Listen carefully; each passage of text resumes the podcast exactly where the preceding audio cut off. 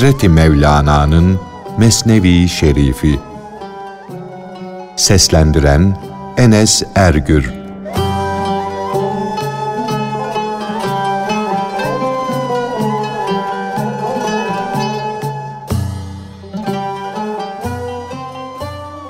Pis şeylerle temiz şeyler uzlaşmaz.''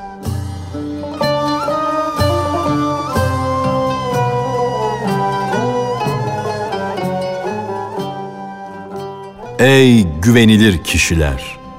Pis şeylerle temiz şeyler uzlaşmaz. Pislere temiz şeyler layık değildir. Kafirler peygamberlere gelen vahiylerin güzel kokusu ile çarpıldılar. Kendilerini kaybettiler de sizin yüzünüzden uğursuzluğa uğradık diye bağırmaya başladılar. Diyorlardı ki sizin bu sözleriniz bize zahmet vermede, bizi hasta etmektedir. Sizin öğütlerinizi iyiye yormuyoruz. Eğer susmaz da açıkça öğüde başlarsanız hemen sizi taşlarız. Biz aslı olmayan saçma şeylerle semirmiş kişileriz. Kendimizi öğüt dinlemeye alıştırmamışız. Bizim gıdamız yalandır laftır. Olmayacak şeylerdir. Sizin haber verdiğiniz şeyler midemizi bozuyor. Siz bizim hastalığımızı yüz kat daha arttırmadasınız. Siz akla ilaç olarak afyon veriyorsunuz.''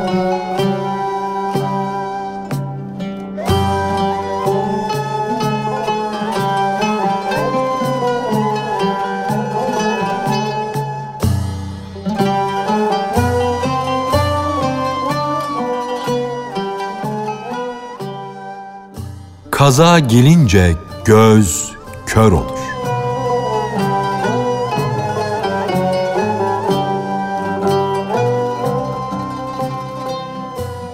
Bir an bile doğruluk durağından başka bir durakta durma. Çünkü insana göz gibi bir lala, bir terbiyeci bulunamaz. Gözü görmeyen bir kişi öğütle temizlense bile her an sürçer, düşüp pisliğe bulanır. Ey adam, sen gözü görmez bir kişi değilsin. Fakat kaza gelince göz görmez olur. Gözü gören bir kişinin kaza neticesi bir kuyuya düşmesi için ömürler gerek. Fakat kaza zaten körün yoldaşıdır. Çünkü düşmek onun tabiatıdır, huyudur. O pisliğe düşer de o kokunun ne olduğunu bilmez. Bu koku benden mi çıkıyor yoksa bir pisliğe bulaşmak eseri mi der. Birisi köre misk serpse onu da bir dostun bir lütfu eseri değil de kendinden bilir.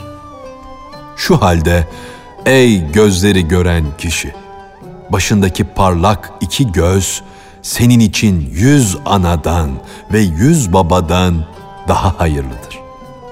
Hele gönül gözü yok mu? O bu baştaki gözden yetmiş kat daha üstündür. Çünkü bu iki duygu gözü onun nimetiyle geçinmekte. Onun harmanından döküntü, başak toplayan fakire benzer.'' Yazıklar olsun ki tarikat yol kesicileri oturmuşlar dilime yüzlerce düğüm vurmuşlardır. Ayağa bağlı olan nasıl rahvan gidebilir? Büyük, ağır bir bağdır bu. Beni mazur gör. Ey gönül, bu söz kırık dökük bir halde geliyor. Çünkü söz incidir. Onları yabancılardan kıskanmak ise değirmen gibidir.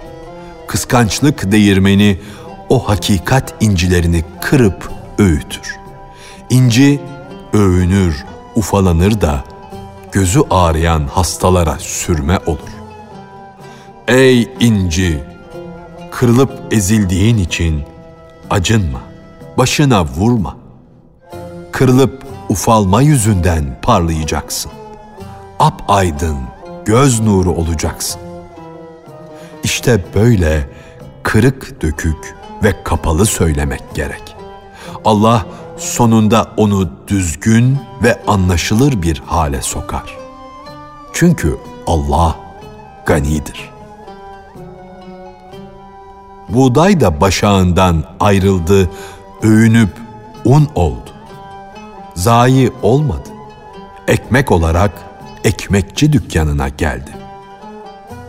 Hz. Adem'in gerçek oğulları olanlar babaları gibi Rabbimiz gerçekten de biz kendimize zulmettik diye söylenirler. Sen ihtiyacını anlat. Utanmaz, sert yüzlü şeytan gibi delil getirmeyi bırak. Yüzsüzlük şeytanın ayıbını örttü ise sen de git mücadeleye giriş, çalış, çabala, sertleş. Ebu Cehil Hazreti Peygamber'den bu kin güden Oğuz Türkü gibi bir mucize istedi. Fakat Allah'ın sıddıkı olan Hazreti Ebu Bekir mucize istemedi. Bu yüzün sahibi doğrudan başka bir söz söylemez diye buyurdu.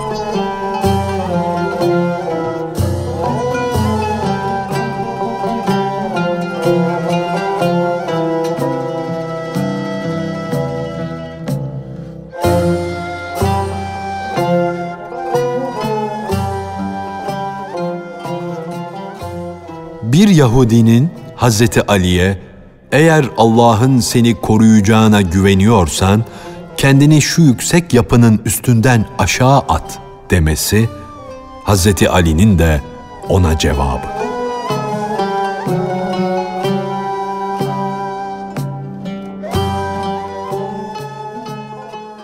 Allah'ın nasıl büyük görüleceğini ve onun üstün kudretini bilmeyen bir inatçı bir gün Hazreti Ali'ye dedi ki, Ey akıllı kişi! Sen şimdi pek yüksek bir köşkün üstünde, pek yüksek bir damda bulunuyorsun. Allah'ın seni nasıl koruyacağını da biliyorsun. Hazreti Ali, evet dedi. O bizim varlığımızı çocukluğumuzdan beri korur, hem de o ganidir. Yahudi dedi ki, öyleyse Allah'ın seni koruduğuna güvenerek kendini damdan aşağı at bakalım.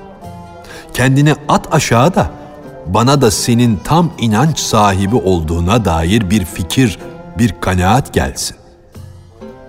Emir ona dedi ki, sus, defol git de bu küstahlık yüzünden canın belaya uğramasın.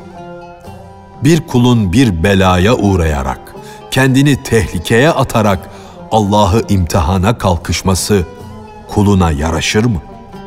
Ey bilgisiz ahmak! Bir kul edepsizliği yüzünden Allah'ı nasıl imtihan etmeye kalkışır?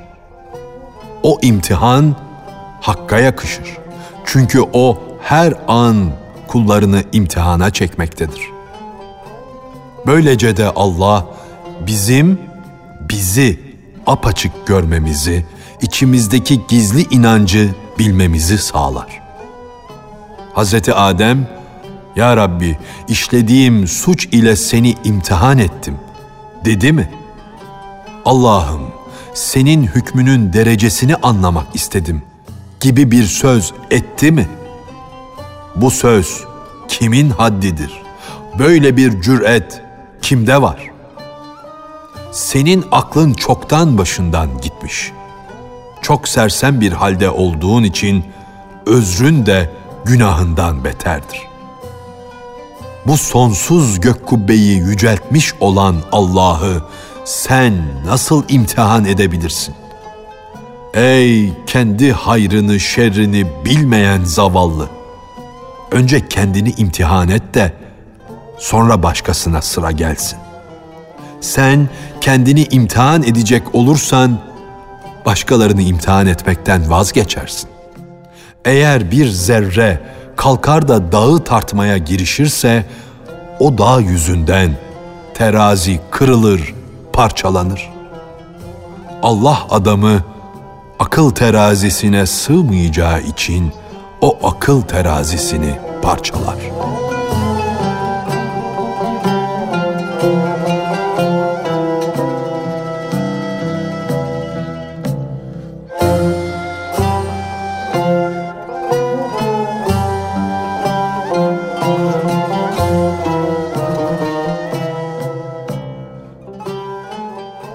Bir veliyi denemeye kalkışmak saygısızlıktır.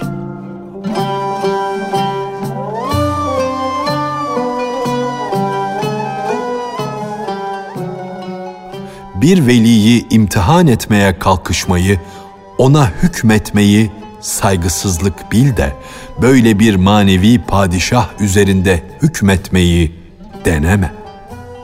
Hiç resimler resimleri yapanı imtihan edebilir mi?'' Böyle bir ressama buyruk yürütülebilir mi? Eğer Allah'ın yaptığı nakış mesabesinde olan bir kimse imtihanla bir şey öğrenmek istedi ise ondaki bu görüşü, bu isteyişi ona, onu yaratan vermedi mi? Büyük ressamın bilgisindeki resimlere karşı bu çizdiği naçiz resmin ne değeri vardır?'' Ey hak yolcusu! Sana bir veliyi imtihan etmek vesvesesi gelirse, onu bir talihsizlik bil. O bahtsızlık, o kötü talih sana gelip çatmış, senin boynunu vurmuştur. Kendinde böyle bir vesvese sezince vakit geçirmeden Hakk'a dön, tevbe et, hemen secdeye kapan secde yerini akan gözyaşlarınla ıslat ve Allah'ım sen beni bu şüpheden kurtar diye niyazda bulun. Allah'ı imtihan etmek diledin mi? İşte o zaman senin din mescidin keçi boynuzları ile dolmuştur. Yani yıkılmaya, harap olmaya mahkumdur.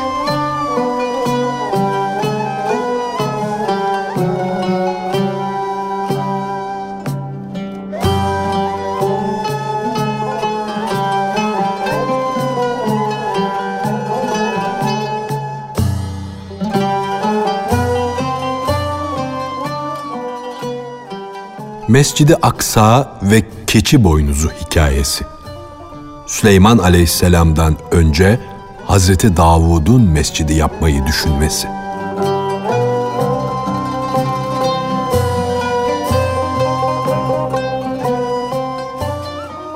Hazreti Davud Mescidi Aksa'yı taşla yapmaya karar verince üzüntülerle, zorluklarla karşılaştı. Cenab-ı Hak ona bu karardan vazgeç diye vahyetti. Çünkü o mescit senin elinle yapılmayacaktır. Ey seçilmiş kişi! Mescidi Aksa'yı senin yapman bizim takdirimizde yoktur. Davut peygamber dedi ki, Ey sırları bilen Rabbim! Benim suçum nedir ki bana mescit yapma? Diyorsun.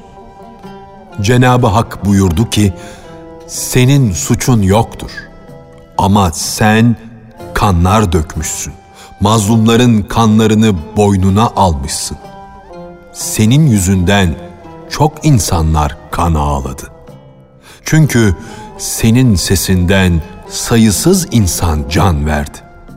O güzel ses sayısız insanı avladı, öldürdü senin sesin, o can alıcı güzel sesin birçok insanın kanına girmiştir.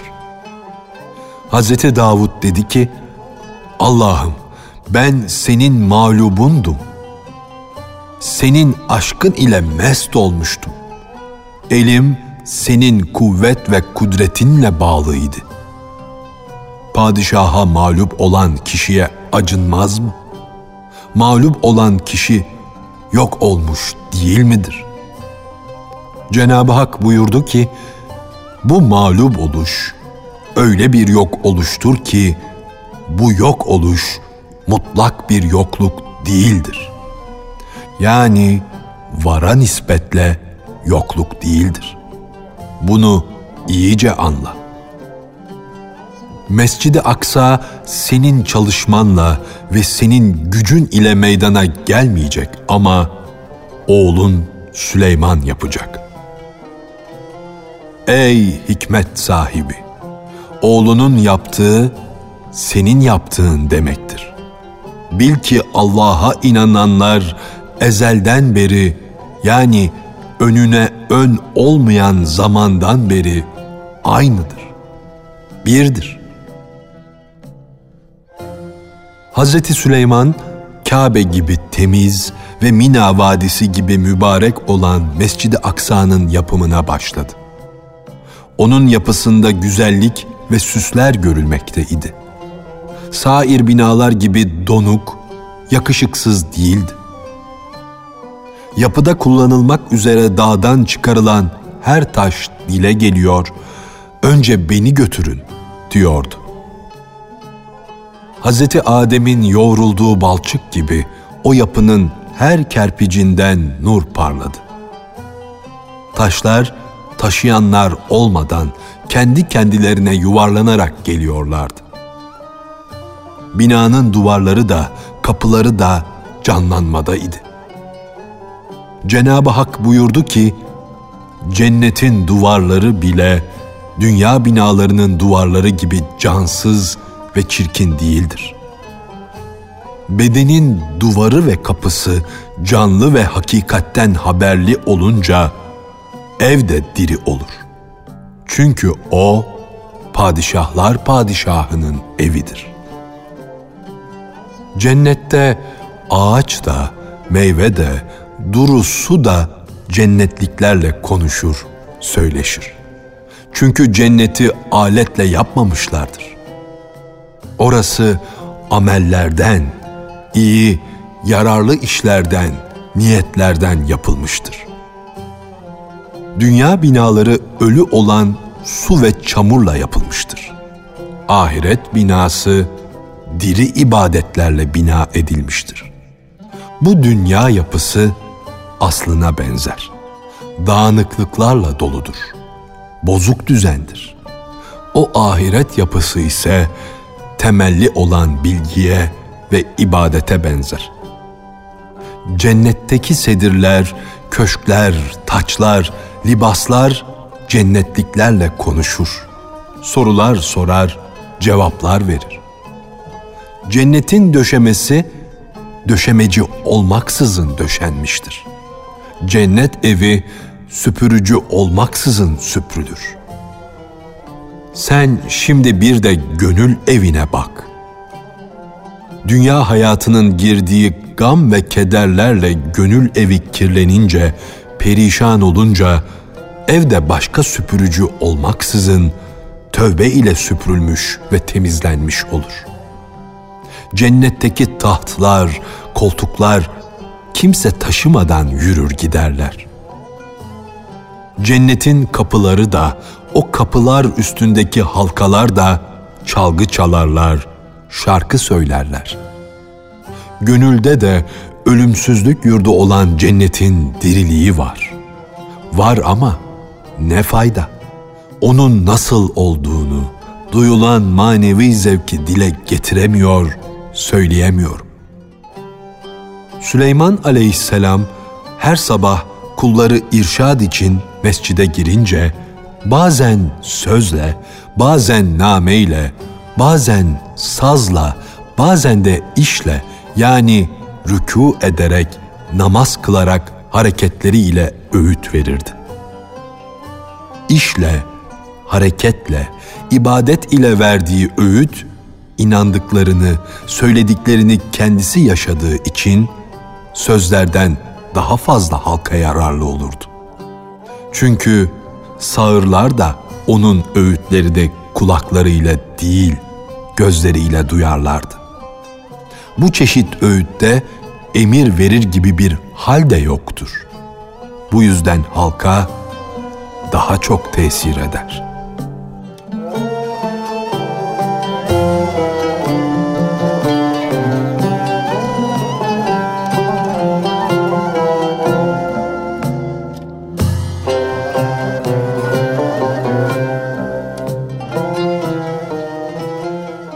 Hazreti Mevlana'nın Mesnevi Şerifi. Seslendiren Enes Ergür